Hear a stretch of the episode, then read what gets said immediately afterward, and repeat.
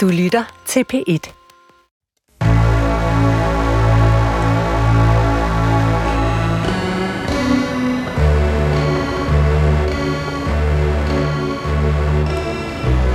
har ringet til Hemmeligheder på P1. Tak for din hemmelighed. Vi lover at passe godt på den. Min hemmelighed er, at jeg sjældent skifter undertøj. Velkommen til Hemmeligheder. Mit navn er Sanne Cigale Benmouyal, og jeg har netop afspillet den første hemmelighed, som er på den telefonsvarer, du altid kan ringe til. Alt du skal gøre er at ringe på 28 54 4000, og så kan din hemmelighed blive til vores hemmelighed. Du kan også skrive en besked til os, og så kan vi gøre din skrift til lyd. Jeg tænker ofte over, hvad der sker, efter jeres hemmeligheder har været i æteren. Og i den her uge, der har vi faktisk talt med nogen af jer, der har været igennem. Altså, jer hemmelighedsbærere. Hvad sker der med jer? Måske ikke så meget med jeres hemmelighed, men hvad sker der med jer, efter I har været i radioen? Der sker en hel del, faktisk. Det har sat skub i ting. Og jeg forestiller mig faktisk, at vi kunne finde på at lave en udgave af Hemmeligheder, hvor vi følger op på, hvad der er sket. Hvor I er? Hvor står I? Hvor er I henne i livet? Står I et andet sted? Står I præcis det samme sted? Hvem har I fortalt hemmeligheden til? Hvem har lyttet til programmet? Men i dag, der skal vi tale om hemmeligheder med en forfatter og podcastvært, Majbritt Maria Lundgaard. Velkommen til programmet. Tak skal du have. Hvad er dit forhold til hemmeligheder? Jeg har sådan gået og spekuleret på det, siden du spurgte mig, om jeg ville være med. Og så synes jeg, den stak i alle mulige retninger. Og det første, jeg sådan rigtig kom til at hænge mig i, det var, hvornår en hemmelighed er en løgn, eller omvendt. Fordi løgnen, tror jeg, jeg har det problematisk med, men den lille hemmelighed, der ikke gør nogen ondt, eller du ved, sådan, den kan man gå med selv i jakkelommen. Den er jo fin, så nogen har jeg jo også, så nogen har alle mennesker nok. Men når det bliver den der løgn, hvor man godt ved, jeg skylder nogen min hemmelighed. Så der gør ondt? Ja, det tror jeg. I maven? Ja, i virkeligheden. Altså sådan, jeg har gjort noget, eller jeg ved noget, som... Altså, så blev det sådan, så blev det lidt mørkt for mig, og tænkte, så har det måske i virkeligheden ikke så godt med hemmeligheder, men så var det, jeg kom i tanke om, jamen, det er måske i virkeligheden mere løgnen, altså en hemmelighed med forpligtelser, eller med en moralsk forpligtelse bagpå, eller sådan, ikke? Så begyndte jeg sådan at sondre mellem de to ting. Men der, hvor man sådan, den her, den krasser lidt i sjælen, det vil jeg helst ikke have vidst, eller det konflikt derinde i mig, den problematiserer jeg, tror jeg. Har du haft både de der hemmeligheder, man kan gå med i jakkelommen, men også de der store tunge, der har sat sig på tværs i dit indre univers? Ja, det har jeg. Ikke mange af dem med universet. Men det tror jeg også er fordi, at jeg jo langs ad har skabt mig en karriere på at dele og aftabuisere. Og jeg tror også, det er derfor, jeg i virkeligheden ikke selv har ret mange hemmeligheder, fordi jeg siger det bare. Jeg siger bare, hvordan det er. Det kan jeg godt lide. Selvfølgelig behøver man ikke at forpligte folk med alt, hvad man går og tænker og føler, men jeg deler ret meget, både når jeg skriver bøger, og når jeg laver lyd, eller hvis jeg er på skærmen, eller hvis jeg laver snart sagt hvad som helst, så er det meget det der med at lufte ud. Altså at dele en hemmelighed, eller en løgn, kan jo være et vindue, man sparker op på vid gab, ikke? Jeg tror, det er det vindue der. Det er den rene luft. Det er, at man føler, det var rart at komme af med den. Altså, vi er flokdyr. Vi vil gerne have det ude i plenum, fordi nogen skal sige til os, måske ikke nødvendigvis, at det er okay, men at vi ikke er alene. Lad os prøve at lade det være afsættet til faktisk lige at spille den første hemmelighed igen. Min hemmelighed er, at jeg sjældent skifter undertøj. Det er jo en af dem, som jeg faktisk vil kategorisere som noget, vi ofte har i programmet, som sådan en hemmelig adfærd. Ja. Sådan lidt, jeg tror, man kalder det sådan, jeg ved ikke om hemmelig adfærd er en betegnelse, men jeg synes, jeg kender den fra engelsen secret behavior. Ja. Som er noget af det, vi gør lidt i smug, som vi ikke nødvendigvis er flove over, men som vi godt ved ikke er normen. Ja. Vi vasker ikke hænder så tit, eller... Ikke når man har tisset bare, i hvert fald. Præcis. Dem har vi haft mange af. I er derude. Har jeg hørt. Og så er der sådan noget med, du ved, jeg skifter ikke lige under. Altså, fordi det er også, vi har jo vedtaget nogle regler om, at vi går i bad hver dag. eller vi skifter undertøj hver dag. Ja. Altså sådan nogle, som jo er konventionelle. Altså jeg mener, du skifter jo kun undertøj, hvis du har rent undertøj hver dag. Det er der jo mange mennesker i den her verden, der ikke har. Mm. Altså så det er jo en regel, vi leger her i Danmark. Ja, ja. Jeg synes bare, den er meget sjov. Jamen det er den jo også, fordi man kan sige, med mindre at du aldrig skifter undertøj, så er det jo en hemmelighed, der ikke gør ondt på nogen. Måske sidste ende grundvandet, men ikke nogen aktivt lige nu. Og det er jo sådan en af de der ting, der kommer fra et moralkodex, som vi tager på os selv, ikke? Altså det synes jeg, man burde, men jeg gør det ikke. Ja. Det kan jo være, at naboen tænker, hver tredje dag, det er fint, eller vi vender dem, eller i min familie, der er der sådan en stående joke med, jeg skifter underbukser hver lørdag, uanset om det er nødvendigt eller ej. Hahaha, ikke? Det kan jo godt være, der er nogen, som kun har nødt at skifte underbukser et par gange om ugen. Nu ved jeg jo ikke, om hemmelighedsbæreren her er, hvor hyppig det skifte er. Men bare give den gas. Er det ikke også mere bæredygtigt at vaske mindre tøj? Det er det jo 100%. Ja, ja. Altså, så det er jo også interessant at se på, hvad er det for nogle, altså hvad kan man sige, moralkodex eller sådan nogle grundregler, vi lærer hjemmefra. Mm. Og så måske revurdere dem. Altså, er det vitterligt nødvendigt at smide din skjorte til vask hver gang? Er du egentlig ulækker, hvis du skifter underbukser hver dag? Eller laner? Eller... Ja. Så det er jo en af de her sjove, sådan små hemmelighedsadfærds ting, som måske faktisk er fremtiden. Jeg kunne ønske mig, at jeg havde højere standarder for mig selv, men af disse grunde lever jeg ikke op til det. Fordi jeg gider ikke vaske, eller hvad sådan ved jeg, ikke? Ja. Men det gør i hvert fald ikke ondt på nogen, det der. Og hvis det begynder at gøre ondt, kan det være, at man skal skifte lidt hyppigere. Præcis. Vi tager en hemmelighed mere. Nogle gange, så bliver jeg lidt i tvivl om, hvorvidt min kæreste er den rigtige for mig. Også selvom vi har været sammen i virkelig mange år, og jeg generelt er meget sikker på vores forhold. Men når han så viser sig fra sine værste sider, og ikke er sådan specielt omsorgsfuld, så kan jeg godt blive lidt i tvivl. Bare sådan en lille bitte smule. For eksempel har vi lige haft et skænderi om, at jeg ikke gør noget ud af mig selv eller min krop. Eller også så har han også lige sagt til mig, at jeg ikke gør så meget for at tabe mig, og det er måske også rigtigt nok. Altså, at jeg bare har gode intentioner, men at det ikke rigtig sker.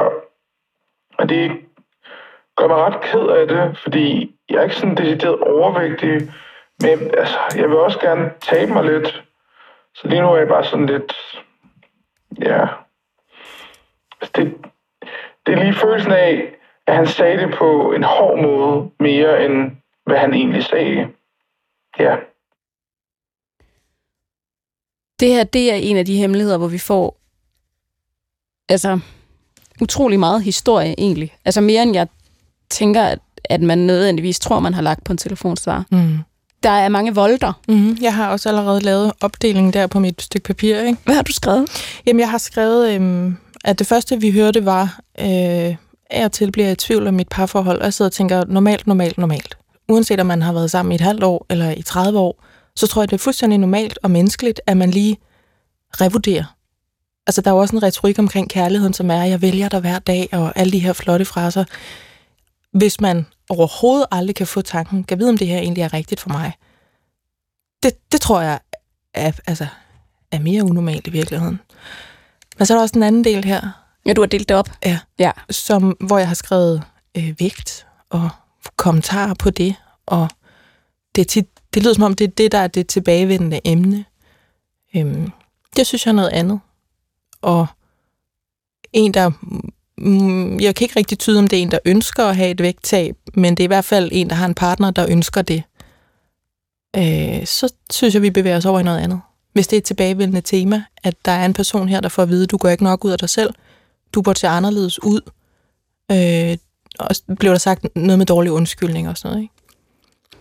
Jo, og mangel på omsorg. Altså, en, der har svært ved måske at udvise omsorg. Altså, det jeg tit tænker over, når man lægger en telefonsvarbesked, som jo egentlig kommer fra en selv, det er, hvor meget er vi over i den person, der lægger beskeden, og hvor meget er vi over i partneren her. Og her er vi ekstremt meget over i partneren. Ja.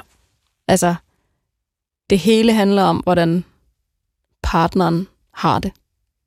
Selvom at det går ud over hemmeligheds ophavet, var jeg ved at sige. Mm. Men det er jo også den, jeg har den hemmelighed, at jeg fra tid til anden overvejer, om min kæreste er den rigtige for mig, fordi han fra tid til anden gør mig ked af det, fordi jeg ser ud på en bestemt måde, ikke gør noget for at ændre på det, og i øvrigt føler jeg, at jeg mangler omsorg. Ja. Altså den stil, kan jo lyde som om, at det er måske berettiget, at du overvejer det. Jeg synes også, det vidner måske lidt om et syn på det at være i et parforhold, som at det må ikke på nogen som helst måde betvivles, eller udfordres, eller revurderes, eller opkvalificeres, eller sådan. Altså, det synes jeg, der er helt normalt at have den tanke, men jeg synes det for hemmelighedsbæreren her, synes jeg, der er meget gods i at tænke på, er det egentlig rentabelt for mig? Måske for mit selvværd, eller for mit selvblik, eller altså generelt mit mentale helbred, at der er nogen, der så hyppigt skal have en holdning til, hvordan jeg ser ud, for det er jo tydeligvis ikke noget, der hjælper vedkommende. Det er heller ikke noget, der hjælper hende eller ham til at lave om på det. Det lyder som om, det kun er noget, der gør hende ked af det, eller gør ham ked af det. Der er også det der med, at vi jo, når vi indgår i et eller andet parforhold, jo krasser i hinandens sådan sorg, altså hinandens grundsorg. Mm. Og man kan også nogle gange i forhold jo blive så vant til at blive krasset lige der, hvor det gør allermest ondt, at man næsten ikke kan mærke det. Altså man bliver sagt, at jeg bliver lidt ked af det. Ja. Altså jeg vil blive ekstremt ked af det. Så det er jo også det der med, at man kan også godt blive så vant til kommentarer, eller stikpiller, eller altså... At der er sådan en, jeg mæthed. Kommenterer på dig, dynamik generelt, ja. Ikke? Jo. Ja. Og der er jo mange ting, man kan kommentere på i et parforhold med hinanden. Hvorfor tager du ikke opvasken? Hvorfor gør... Altså, udseendet. Jamen, det er jo sådan, vi møder op i verden. Altså, det er jo den måde, vi vælger, at verden skal se os på. Altså, jeg har taget det her tøj på i dag, og gjort sådan her med min nejlak, fordi sådan ønsker jeg at blive set på. Hvis der var nogen, der skulle kommentere på det hele tiden, og sige, det er altså forkert, det valg, du tager. Altså, det er sgu ikke særlig 2023 i øvrigt. Men man kunne også forestille sig måske, at der blev slået i bordet en dag, og så man siger, nu er mit udseende ikke længere et emne til debat. Find noget andet at bore dig ned i. Eller at man bare returnerer den og siger, jamen det er da muligt, at du synes, at jeg gik mere med flydende eyeliner på et tidspunkt. Det har holdt op med.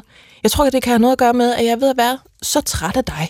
Eller jeg har ikke lyst til at gøre den slags ting mere, for du vækker det ikke i mig. Og så kan man jo sende den tilbage, ikke? Ja. Der må man godt lige tænke over, hvorfor er du så meget over i mig? Mm-hmm. Ja, barber dine egne ben, makker. Lad os tage den næste hemmelighed, som vi så også har med på telefon. Ja. Hej hemmeligheder. Jeg er egentlig på vej på arbejde, men jeg har nærmest ikke sovet hele natten, fordi jeg er mega ked af det. Fordi jeg ved et tilfælde så, at min bedste veninde havde sendt en besked til min kæreste i går. Og det betyder, at jeg nu ved, at hun har planlagt at holde et baby shower for mig. Og jeg er så træt af, at jeg så det, for jeg ved, at det kan være svært at overraske mig på den her måde. Det her havde jeg virkelig ikke set komme, og nu er det hele bare ødelagt, synes jeg. Og jeg ville bare ønske, at jeg kunne glemme det, men nu ved jeg det. Og vi har snakket om det før, og hun har spurgt mig ind til, hvad jeg godt kunne tænke mig i forhold til baby shower, men hun havde virkelig fået mig overbevist om, at jeg ikke fik et, og nu er overraskelsen ødelagt. Og jeg ved godt, at det er en sygt dårlig hemmelighed, og jeg føler mig ekstremt privilegieblænd over, at det her skulle være et problem. Men jeg har bare grædt hele aftenen og hele natten i går.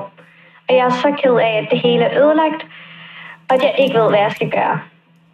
Min bedste veninde og min kæreste har gjort så meget for at holde det hemmeligt, og hun bliver ved med at sige, at hun ikke har planlagt noget som helst, og at vi bare skal holde et lille et for hende og jeg. Men jeg ved jo, at hun har planlagt et, og jeg føler, at jeg har ødelagt det for alle nu. Så ja, jeg ved ikke, hvad jeg skal gøre. Jeg skal nok til mit eget baby shower den 16. april. I må have det rigtig dejligt alle sammen.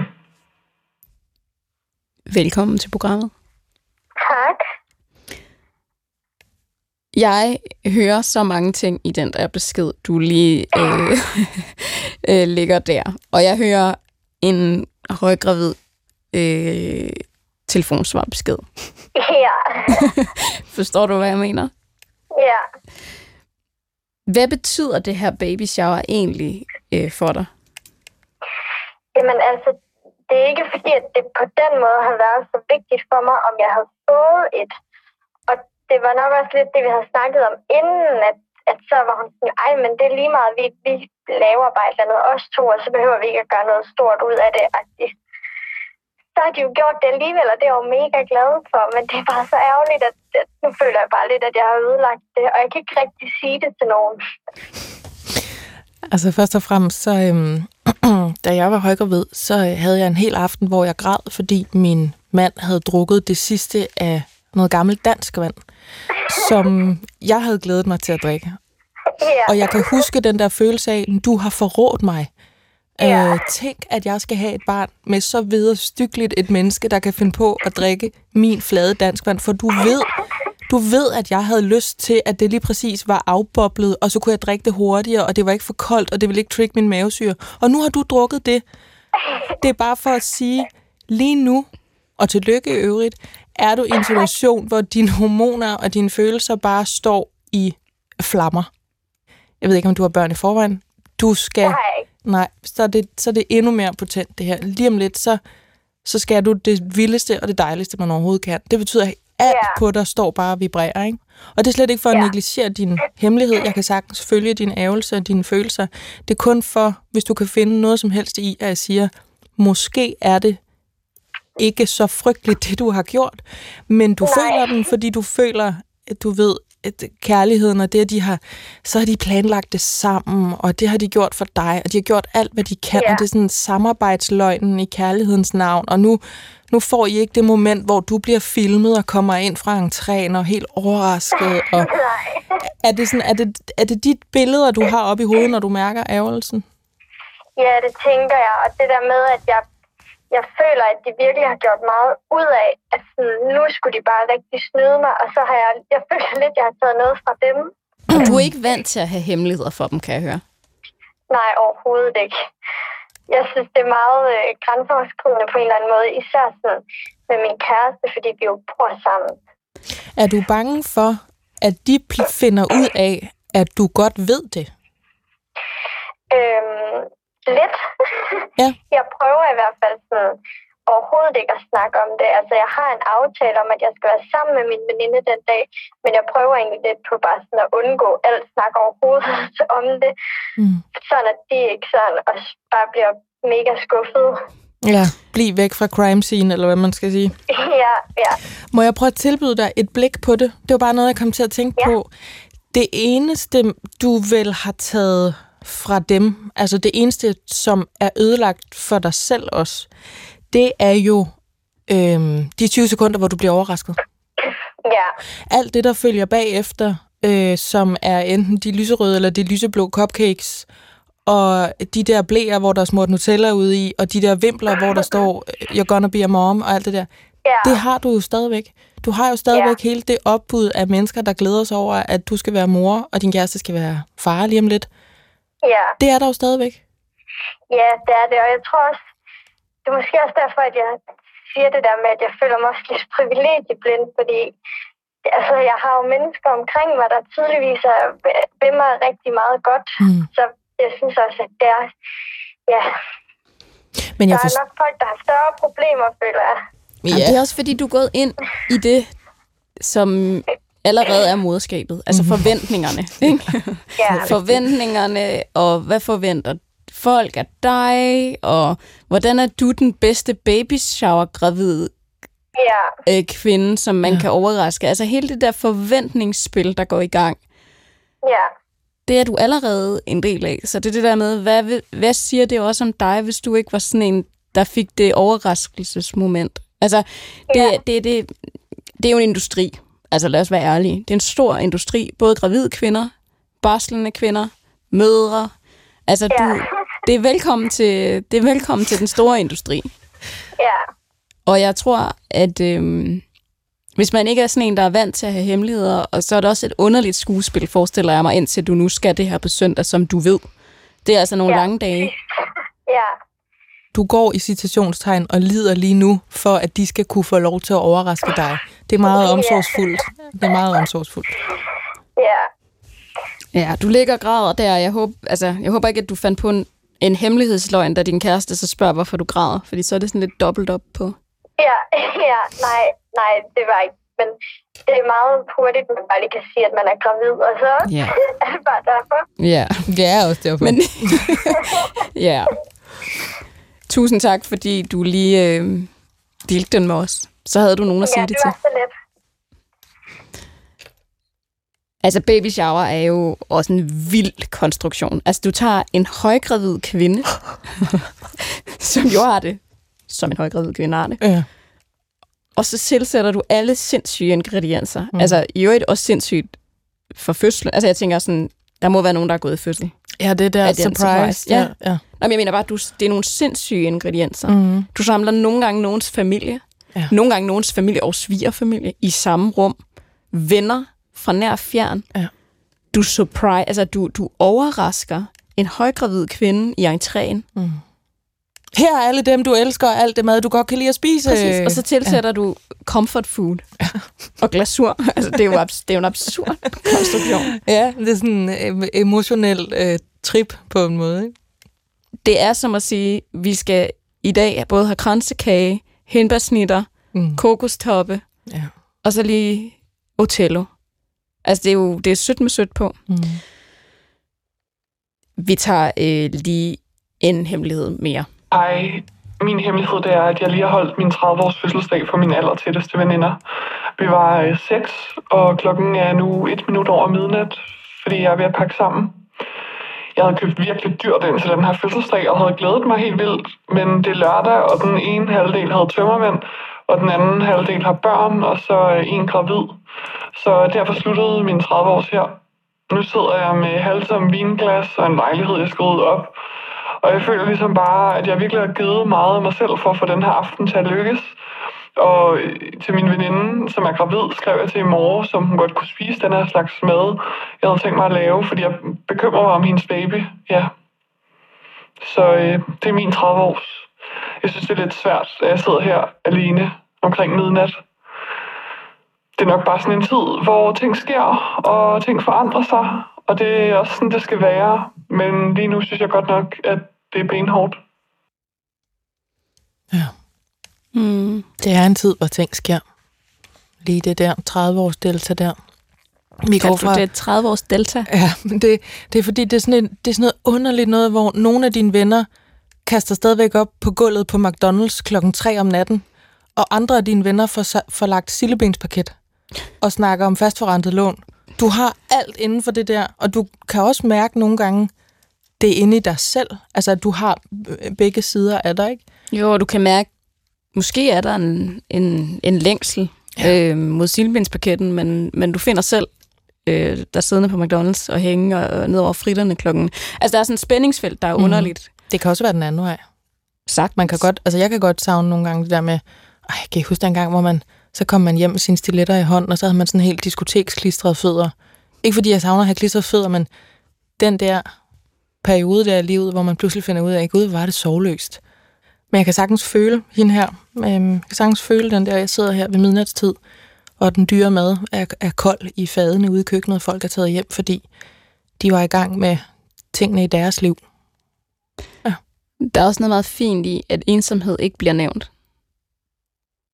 Ja. Det bliver ikke nævnt med ord, men der bliver sagt, jeg føler, jeg har givet meget af mig selv for at holde den her fest. Mm. Og det er jo netop en følelse af, og også tours, altså ikke måske da festen stod på, men i telefonsvaren også at sige, jeg har faktisk brug for mennesker. Altså, der er noget i at sige, jeg har brug for mine venner, eller jeg har brug for mere fra mine venner. Det er jo et sårbart sted at stille sig. Ja. Fordi vi jo altid tænker, at det kan også det kan klinge af at være noget så tabubelagt som ensomt, eller needy, eller clingy, eller af mangel på bedre ord på dansk, undskyld mig. Mm. Men sådan den der følelse, som jo der i hvad kaldte du det, 30 års deltaget, jo er noget, man faktisk ikke taler så meget om. Man kan godt gøre lidt grin med den måske, men at tale alvorligt om den er ret sårbart. Men jeg har den faktisk repræsenteret ret tæt på mig lige for tiden. der er et menneske tæt på mig, som gennemgår det der lige nu. Og det er en ting. Altså, og jeg tror, ensomhed er helt rigtigt set. Måske ikke ensomhed på den måde, hvor vi snakker, det må kureres, eller, men mere sådan noget, hvad kalder man det, sæsonbetonet ensomhed, eller altså noget, der er på en tidslinje, fordi sådan er det, hvis man ikke var den første, der pludselig fik 2 streger på en graviditetstest, eller en kolonihave, eller en dieselbil, eller svigerforældre, eller hvad sådan ved jeg. Altså dem, der er gået i forvejen. Og så står man der og tænker, jamen, okay, men så vi skal ikke være fulde til min 30 års, eller jamen, det er bare fordi, jeg har købt hummerhaler for 650 kroner, så det er lidt underligt, i går allerede nu. Altså det der med, at man har billeder inde i hovedet af, hvad den store dag skal være og skal kunne, det kan jo være alt muligt. Det kan jo være netop et baby shower, det kan være en 30 års. Og når det så ikke blev det, altså man kan så næsten prøve at bevæge sig sådan, som man havde tænkt, det skulle være. Og så blev det ikke det. Altså det kan være lidt ligesom en nytårsaften, tror jeg, at den aften, den kan komme så meget op på en piedestal, at det kan være svært at leve den, og bare se de gode ting, bare se, at hende med plukvejerne, hun kommer ind faktisk. Eller bare se dem, der er søvnberøvede, fordi de her små børn, de kommer ind faktisk. Og de elskede min mad. Men det kan være svært at se, hvis forventningen var, at man troede, man skulle stå og danse med de der, hvad var det, du kaldte dem, diskoteksklistrede fødder. Ja. Altså, så kan det godt være svært at se, og der er sådan en stillhed nu, ikke? Mm. Hvor man kan høre køleskabet. Men det er også fordi, det er et meget konkret testamente til those days are over. Vi er ikke længere dem, der gør det her, fordi I er et andet sted. Hvis ikke vi skal stå og skrige med på I Wanna Dance With Somebody og ryge smøger under emhætten til min 30-års fødselsdag, så kommer vi måske aldrig til det igen, eller også så kommer vi til noget andet. Men nu kommer der en periode, hvor I skal hjem, fordi der er gymnastikopvisning i morgen i jeres familie, eller du ved, hvad søren ved jeg, ikke? Og at være den, det kan også være svært at se den gestus. Altså nu sagde du, at hende gravid med plukvejerne kom. Mm. Det ved jeg godt er svært for hende gravid med plukvejerne at komme, men det kan være svært at se den gestus. Ja. Altså mm-hmm. den virker. Det kan være svært, når man ikke veksler nødvendigvis i det samme på det samme tidspunkt. Så den gestus synes ikke lige så stor, som den egentlig er. Ja. Men det er, fordi man ved ikke, hvad man ikke ved. Altså, man ved ikke. Det er sådan, den emotionelle og den levede oplevelse er jo, jamen det. Altså, apropos det, vi lige har talt om nu, det er en kæmpe opgave at være gravid. Det er en kæmpe opgave at have små børn. Og når man så stadigvæk møder op til sådan noget der, det gør man jo, man ærer jo venskabet så godt som man kan. Men så bliver det meget, tror jeg, at det kan føles som, eller ses som en demonstration af, at vores prioriteter har ændret sig, har flyttet sig. Den der cirkel af ting, vi prioriterer, den har rykket lidt. Og det skal den, fordi sådan er det, når man etablerer sig. Men det gør ondt at være uden for cirklen. Jeg forstår det 100%. Man kan godt høre, hvis man ikke vidste, at du var det, så kan man godt høre, at du også, altså din podcast, det er en mor-podcast. Mm. En forældre-podcast, men det er en mor-podcast, men altså MK, ikke? Momkind. Ja, Momkind. Vi tager lige en hemmelighed, som stikker i, lad mig se, en helt anden retning. Min hemmelighed er, at jeg samler alt op fra gulvet, uanset hvor beskidt det er, og spiser det. Jeg kan også sagtens finde på at servere det for mine gæster. Jeg har tænkt over, at vi har den her sådan lidt så færre holdning til det, men jeg tror egentlig ikke, det handler om madspild eller penge. Det handler bare om, at jeg ikke synes, det er ulækkert, og jeg synes, det er lidt sjovt, at folk ikke ved det, når de spiser det. Mm-hmm. Det er også hemmelig adfærd. Ja, det er det. Men der, hvor vi snakkede om det der med, at man kan vende undertøjet, så det er jo hemmelig adfærd, som faktisk så også pålægges andre jo. Mm, ja, det er rigtigt. Men det er jo altså lidt ligesom, hvis man går ud og tisser og tænker, at jeg behøver ikke vaske hænder, og så siger man hej. Ja. Altså det er sådan det der, hvor man viderefører sin hemmelige adfærd, uden at folk, altså det er jo det hemmelige i det, men at folk ikke ved det. Altså så har du lige spist sådan en... lige nu er du i gang med at praktisere 5-sekunders-reglen, men du ved mig. Det ikke. Ja, præcis. Ja, præcis. Ja. Altså, det er jo 100% ikke i orden. Det er det jo ikke. Altså, der er jo en grund til, at vi ikke bare kykler om os med frikadellerne på diverse restauranter, og serverer dem alligevel. Altså, så bliver en restaurant jo lukket. Altså, det er sådan lidt den der standard maksimum. Det er den, man skal anvende på gæster. Jeg skal lige forstå standard maksimum. Jamen, det er, at vi opfører os så godt, som vi kan. Altså, vi vasker hænder, når vi rører ved mad, som andre skal have. Så kan det godt være, at man var sådan en, der gik med nogle lidt beskidte underbukser og ikke vaskede fingre, og så spiste en hakkebøf direkte af køkkengulvet. Alt det må man godt selv. Men når det finder anvendelse på andre mennesker, og i andre menneskers bakterieniveau, så skal man lige... Det må man stramme sig an, synes jeg. Jeg gad godt vide om den her hemmelighed, og så sådan en hemmelighed, som at man ikke vasker hænder, og går ud i virkeligheden og rører ved ting, og siger hej til folk og sådan noget. Om de har lidt samme DNA. Altså det der med, at man har noget... Vitterligt DNA. Ja, vitterligt DNA. Ja. Om det har lidt det der med sådan... You don't know. Eller sådan den der følelse af sådan... Du ved ikke, hvad jeg ved om mig, og som du gør nu. Eller sådan den der... Hvorfor står du og stiger på mig, mens jeg spiser den her banan, du har skrællet for mig? Fordi jeg ved, at den var nede på mit gulv. Beskidte linoleumsgulv. Altså du ved, den der sådan lille underlige ting. Ja. Altså den tilfredsstillelse, der kan ligge i. Jeg ved det ikke, men jeg er meget interesseret. Ja. Jeg er meget interesseret i den her type hemmelig adfærd. Og du får det bare sådan en lille smule dårligt. Nej, men det er fordi, jeg tænker, hvis det er dig selv, fint. Bare være uhygienisk. Det mener jeg virkelig. Men når du bevæger dig uden for den zone, der er dig selv og din egen flora, så skal vi kunne stole på hinanden. Så skal vi kunne regne med hinanden. Jeg skal stole på, hvis jeg siger ja tak til en toast hjemme hos dig. Så har du ikke taget den ud af grillresten med ballerne. Eller, forstår du, hvor vi hen? Altså, der er nødt til at være sådan et niveau af, det her byder vi hinanden. Når det så også... på det der ud i hovedet med, at du en toast med ballerne med grillen. Men det var, fordi jeg så sådan en tank for mig, så tænkte jeg, hvad for en kropsdel har den funktion? Hvor kom din hjerne hen til det? Eller sådan, jamen, det ved jeg er meget grafisk. Jeg kan godt tænke lidt i billeder, ikke? Nej, og så når jeg har sagt det, så er jeg jo helt med på, at det måske er den sådan mest gængse hemmelighed. Det er der helt sikkert sådan noget med, at folk ikke vasker hænder og sådan noget, ikke? Fordi hvem skal op i dag det? Så skal der komme nogen med sådan en vatpind og tørre ens håndflade over. Det sker jo ikke. De tager jo tit sådan nogle prøver nede i metroen, hvor de lige kører gelænderet. Gør de det? Ja, sådan nogle prøver, jeg tror, for at se, hvordan bakterieflora kører for tiden. Eller sådan. Så står de dernede med sådan nogle handsker på, og så sådan noget. Ikke? Så kan man lige tjekke, hvordan folkesundheden er, tror jeg. Og så er det sådan både tis og piller? Og det tror jeg, du skal regne med. Ja, det tror jeg, så skal regne med. Ja. Vi tager en hemmelighed, som jeg lige afspiller, og så har vi lytteren med på telefon. Hej. Min hemmelighed er sådan lidt åndet. Det virker måske lidt tarveligt, men jeg gider ikke rigtig at hænge ud med min kærestes søn. Og det er ikke fordi, der er noget galt med ham, men børn interesserer mig ikke rigtigt. Og min kæreste vil rigtig gerne have, at vi laver en masse ting sammen. Og han vil gerne have, at vi ses hver weekend, han har ham. Jeg foretrækker faktisk bare at have mine weekender for mig selv. Det synes jeg egentlig er meget rart, at kunne få lov til at være lidt i fred. Ja, det var bare det. Hej. Velkommen til programmet. Jo, tak. Hej. Det var bare det, bliver der tit sagt. Men det er jo egentlig en ret stor hemmelighed. Ja, det er det måske lidt, eller sådan...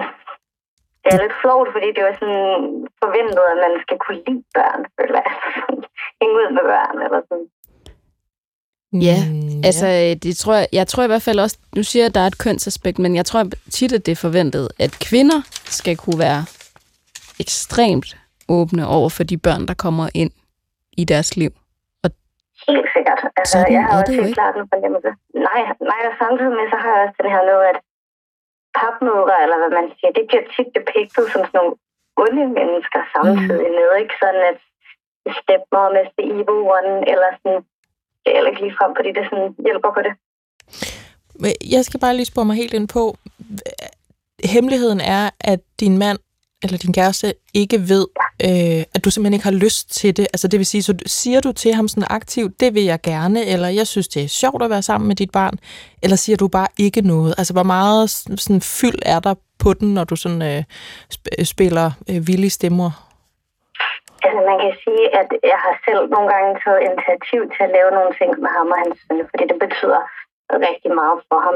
Men jeg har også, efter jeg ringede ind, ligesom tak til ham, at du ved, jeg måske ikke altid er så komfortabel med det. Mm. Men jeg gør det jo alligevel. Det betyder jo meget for ham, og det kan jeg jo sagtens forstå. Sagde du det, fordi du ligesom havde ringet herind, eller og så tænkte, ej, nu siger jeg det? Nej, det var faktisk mere, det kom lidt ud af, at min kæreste ligesom kom og var sådan, nej, han kunne ikke forstå, for jeg ikke havde lyst til at være sammen med hele tiden. Jeg havde ligesom sagt nej til at se med ham og hans søn en dag, jeg var træt. Og så måtte jeg ligesom lægge korten på bordet og bare være sådan, kan jeg ikke altid overskue og være på den måde. Jeg bliver altså lige nødt til at udfordre, om det er så forventeligt, at du skal have lyst til det. Altså, guderne skal da vide, at nogle gange har forældre ikke engang selv lyst til at være sammen med deres egne børn. Altså vil de gerne ligge på sofaen eller lave noget helt andet. Hvis man så skal være sammen med sin kærestes barn, så er det jo sådan en... Ja, jeg tænker, nu stopper du mig, hvis det ikke er rigtigt, men det, at du ikke kan mærke indefra en drift hen imod at være sammen med ham, bliver til sådan en kommentar på dine følelser og din vilje til at være sammen med din kæreste på en eller anden måde, fordi din pakke, eller det ville du vil gøre, hvis du havde de rigtige følelser, eller sådan. Er det rigtigt? Jo, det er helt sikkert meget rigtigt. Altså, der er helt sikkert den her i, at altså, nu må jeg sige, min kæreste er jo også kun weekendfar, så han går jo rigtig meget op i at være sammen med sin søn, når han så er det, ikke? Mm. Så der er helt klart også en følelse af, at du ved, vi skal lave en masse ting, og jeg skal også ligesom have den samme lyst, fordi at jeg vil jo gerne ham, og så er han ligesom en del af parken. Men det synes jeg er urealistisk, at du skal have den samme lyst til at skabe indholdsrige, kvalitative weekender for din kærestes søn, som din kæreste har. Jeg synes, ja, det er det nok også. Jeg synes, men, ja. Hvad tænker du, når der bliver sagt det? Altså sådan, at det er måske også nogle urealistiske krav her til dig. Hvad tænker du så? Jamen i virkeligheden er jeg jo helt enig, fordi altså, han er godt klar over om mig, at jeg ikke er det store børnemenneske sådan helt generelt. Og at jeg har meget haft sådan en attitude omkring, at når jeg har også selv fravalgt, at jeg skal ikke have børn, så det er sådan et behov-ting, eller sådan. Mm. Men så synes jeg da bare, det er endnu mere tjenestevilligt, eller formålstjenestligt, at du rent faktisk tager et initiativ, når du ved, det her det er vigtigt for min kæreste. Altså, der kan jo være masser af ting, som man gør, fordi man ved, det vil gøre dig glad, eller det vil lette den her situation. Men inderst inde i mit hoved, inde på mit kontor, hvor der ikke kommer andre end mig, der ved jeg godt, det her, det skal løbes i gang. Det kommer ikke naturligt til mig. Det er ikke noget, man kan tvinge igennem. Man kan heller ikke overføre kærlighed. Man kan ikke sige, at jeg forelskede mig i dig, du har en søn, ergo har jeg også forelsket mig i din søn, og føler sådan og sådan for at bruge min weekend og sådan og sådan. Men man kan jo gøre det. Altså, der kommer jo ikke nogen og tjekker, hvordan man har det. Der er jo forskel på, hvordan man har det og hvad man gør. Og hvis du tager initiativ til, at vi skal lave noget dejligt sammen, vi skal lave noget sjovt, eller vi skal bage, eller jeg ved ikke, hvad I kan lide at lave sammen. Så er det jo det, den dreng, han oplever, så er det det, din kæreste ser. Men han kan aldrig, hvad kan man sige, stille krav til, hvordan du skal have det. Altså det kan man, det ender ikke med noget, for det kan man ikke tvinge frem. Nej, og det er jo rigtigt nok. Altså noget af det, der så selvfølgelig fylder jo også det, som fremtiden i dag, ikke? Fordi at vi snakker jo selvfølgelig om, at skal vi flytte sammen på et tidspunkt og sådan nogle ting.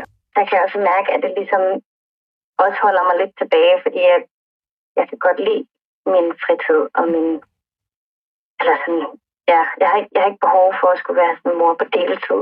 Så det skubber også helt klart, at jeg helt overvejer at udelukke, om vi skal flytte sammen på et tidspunkt eller sådan.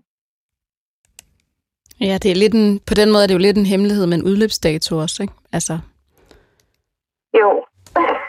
Altså, jeg tænker også på noget af det, som vi snakkede om der i starten med billedet af den her, det er også forfærdeligt ord, stedmor, papmor. Jeg ved ikke, om der findes et godt ord for det. Ekstramor, bonusmor. Ja. Fars kæreste. Fars kæreste. Mere sexet. Hvad er det, du kunne være nervøs for ved at sige det her højt?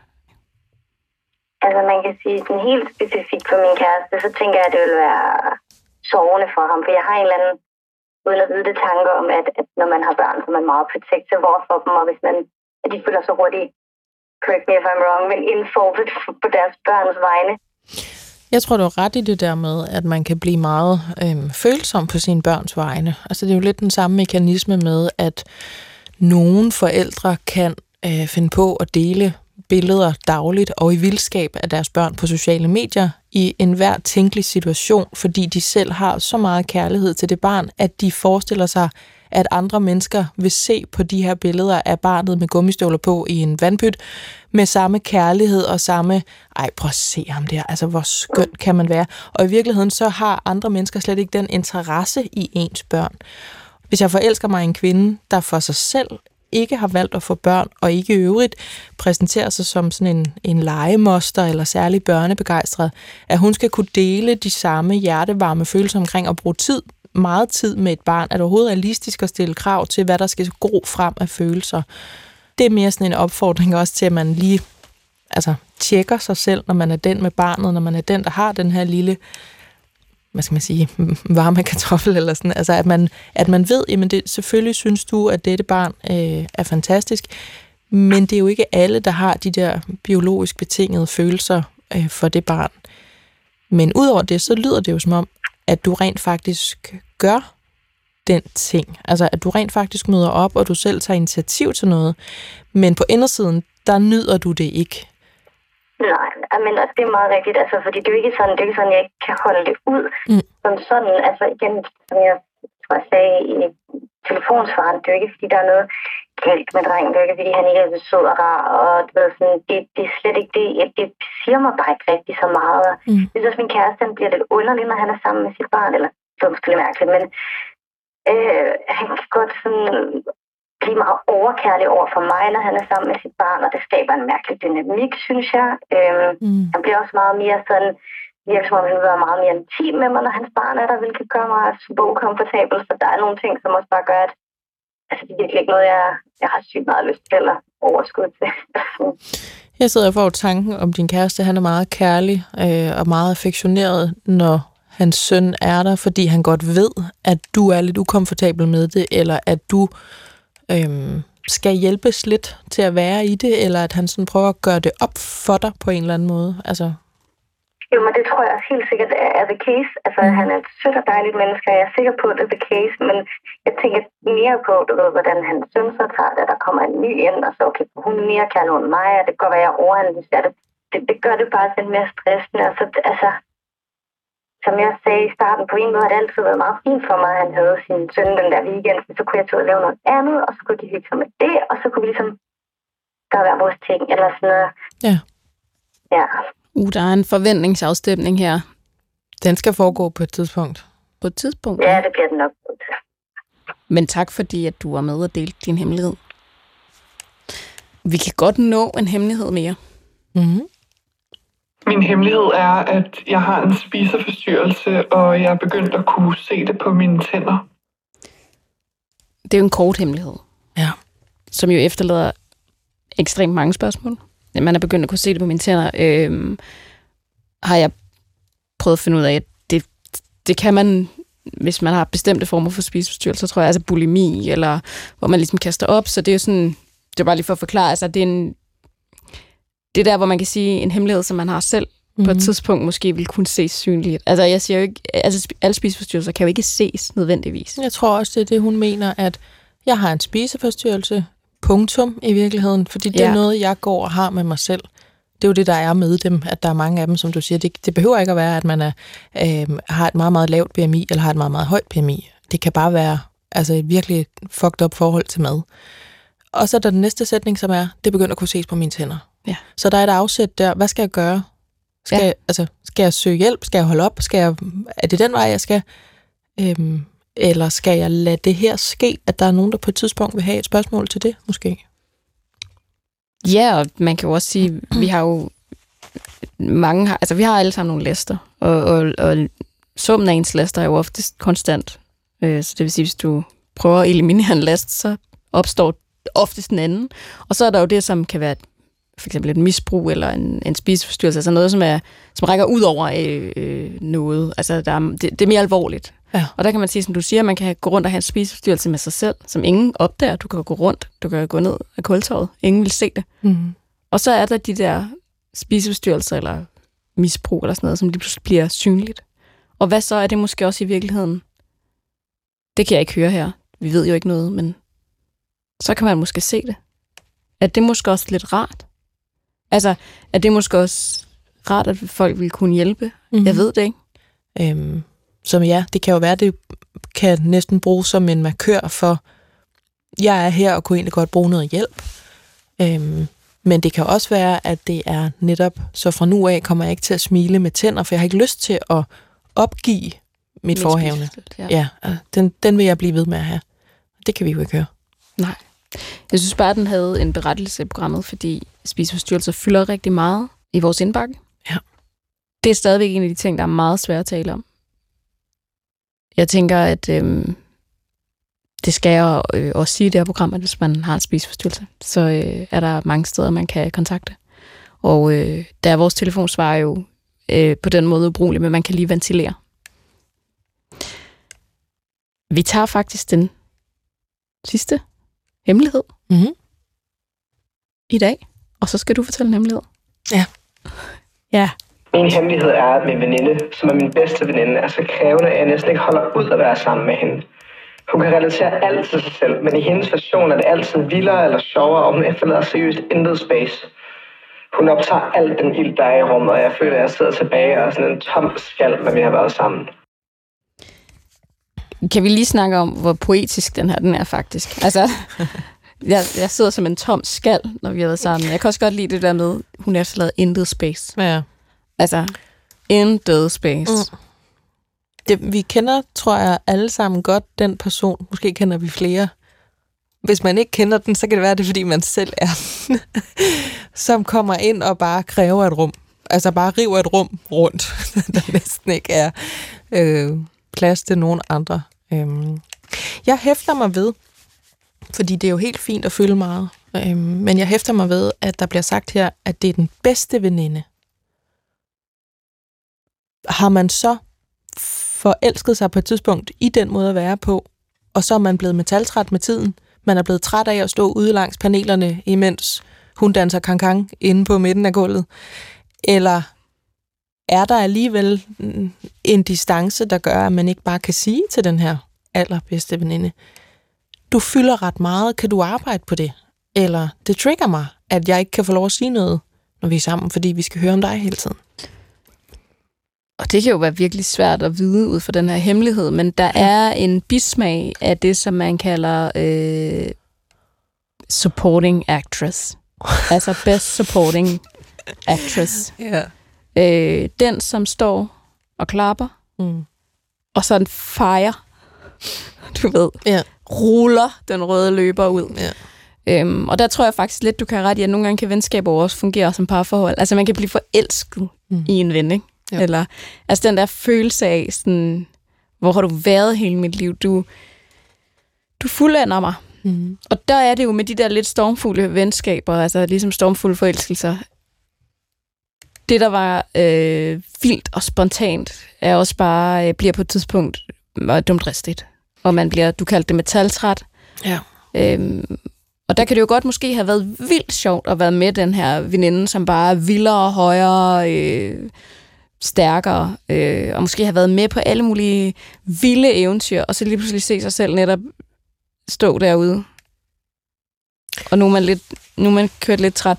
Og der skal man jo nok også lige overveje, hvad er det for et venskab? Altså, er det sådan et dybt, stabilt venskab, hvor man føler, man kan tage det op? Eller er det mere, nu siger jeg, fordi vi lavede et særsnit om venskaber, er det sådan et nyttevenskab? Altså sådan et, hvor man får noget, hvor man veksler i noget. Ja. Det gør man jo tit med sådan nogle mennesker, som er out of this world, altså larger than life-agtigt, så veksler man i fede eventyr. Altså, men så veksler man... Man skal måske overveje, hvad det er, man veksler i. Jeg tror, der er noget i det der med, det man faldt for, blev man træt af til sidst. Altså jeg kan sådan også... Der kommer sådan nogle billeder, ligesom et parforhold, der er startet med, så vil han bare bungeejumpe hver dag, og så skal vi bare, du ved, han spiser sushi af min krop, og så klip til 3 måneder senere, når man bare sådan, hvis du lægger 1 til stykke sushi på min mave, så går jeg amok. Nej, vi kan ikke bungee-jumpe hver dag, fordi nu skal vi have lagt noget tøj sammen. Altså det der med hver ting til sin tid. Du har, nogle mennesker har jo kun et gashåndtag. De har ikke en bremse. De bliver bare ved med det der, som man synes var lækkert på et tidspunkt. Og nu har det kørt mig træt, eller nu finder jeg ud af, at det levner ingenting til mig. Jeg kan godt sole mig i dig, men jeg får ikke lov selv at afgive noget. Jeg bliver bare solbrændt, for at være poetisk, ikke? Og det er jo også der, hvor at, igen lærte vi i vores venskabsafsnit, at venskabet er den mest sådan frivillige konstruktion. Ja. Så du behøver ikke tage det her op. Du kan gå. Det kan man i venskabet. Jeg vil anbefale, at man ikke gør det. Altså, man ikke bare går sin vej uden at sige det, men man kan, altså, den er frivillig, den er fleksibel. Man kan også sige, altså hvis det vitterligt er en ven, og hun ikke ved, at du har det på den her måde, du synes, hun fylder alt for meget, så kan du for din egen skyld gøre to ting. Enten så kan du sige det til hende, eller også så kan du holde op med at have det på den måde. Fordi lige nu er det, kan man sige, at hun tyv af din tålmodighed, og hun ved det ikke engang. Så du må hjælpe dig selv med enten at bedre situationen ved at gå fra den, eller at tage den med hende, hvis hun skal med ind i din fremtid som ven. Og det kan jo godt være, at hun ikke er i stand til at skrue ned for sig selv. Det kan også være, at det er din præference, når det kommer til venner, der har ændret sig over tid. Jeg ved jo heller ikke, om det har været den bedste veninde i et halvt år, eller om det har været den bedste veninde i 15 år. Men nogle gange vokser man jo også bare fra hinanden. Altså selv som voksen kan man jo komme ud for at skulle slå op med en ven. Det har jeg selv prøvet. Det er hæsligt, hvor man simpelthen bare må erkende, jamen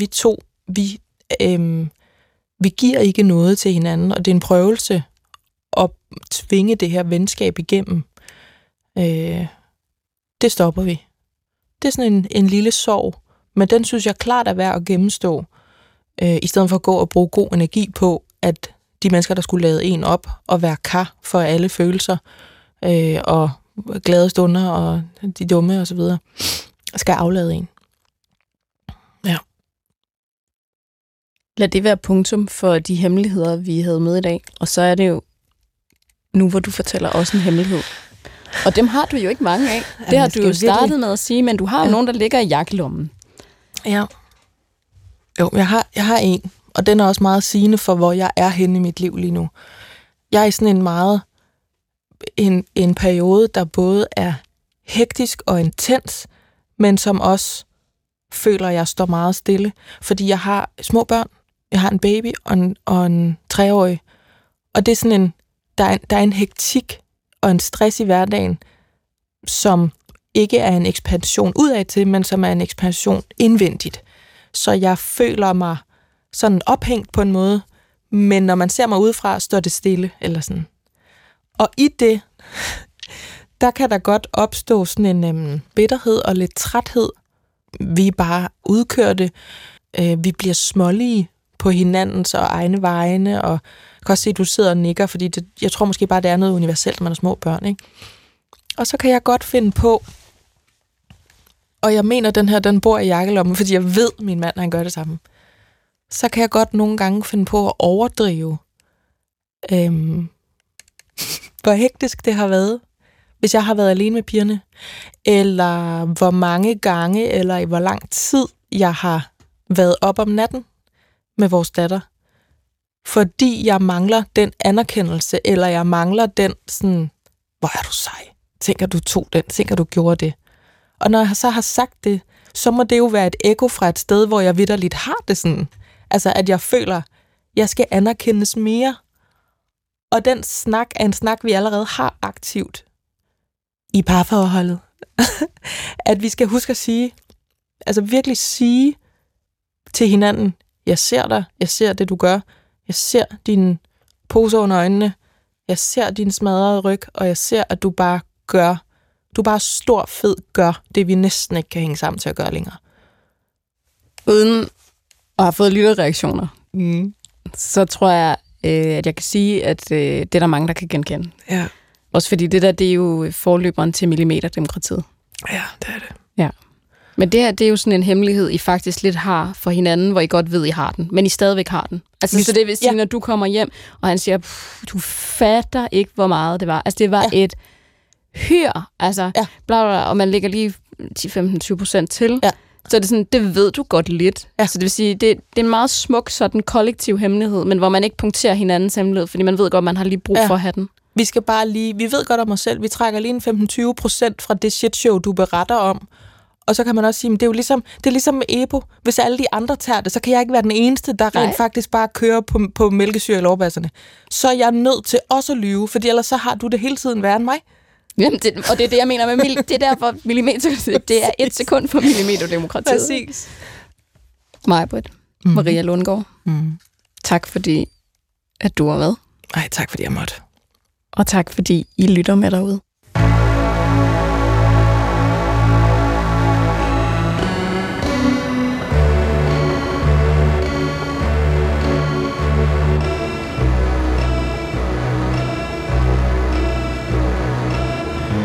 Du har ringet til Hemmeligheder på P1.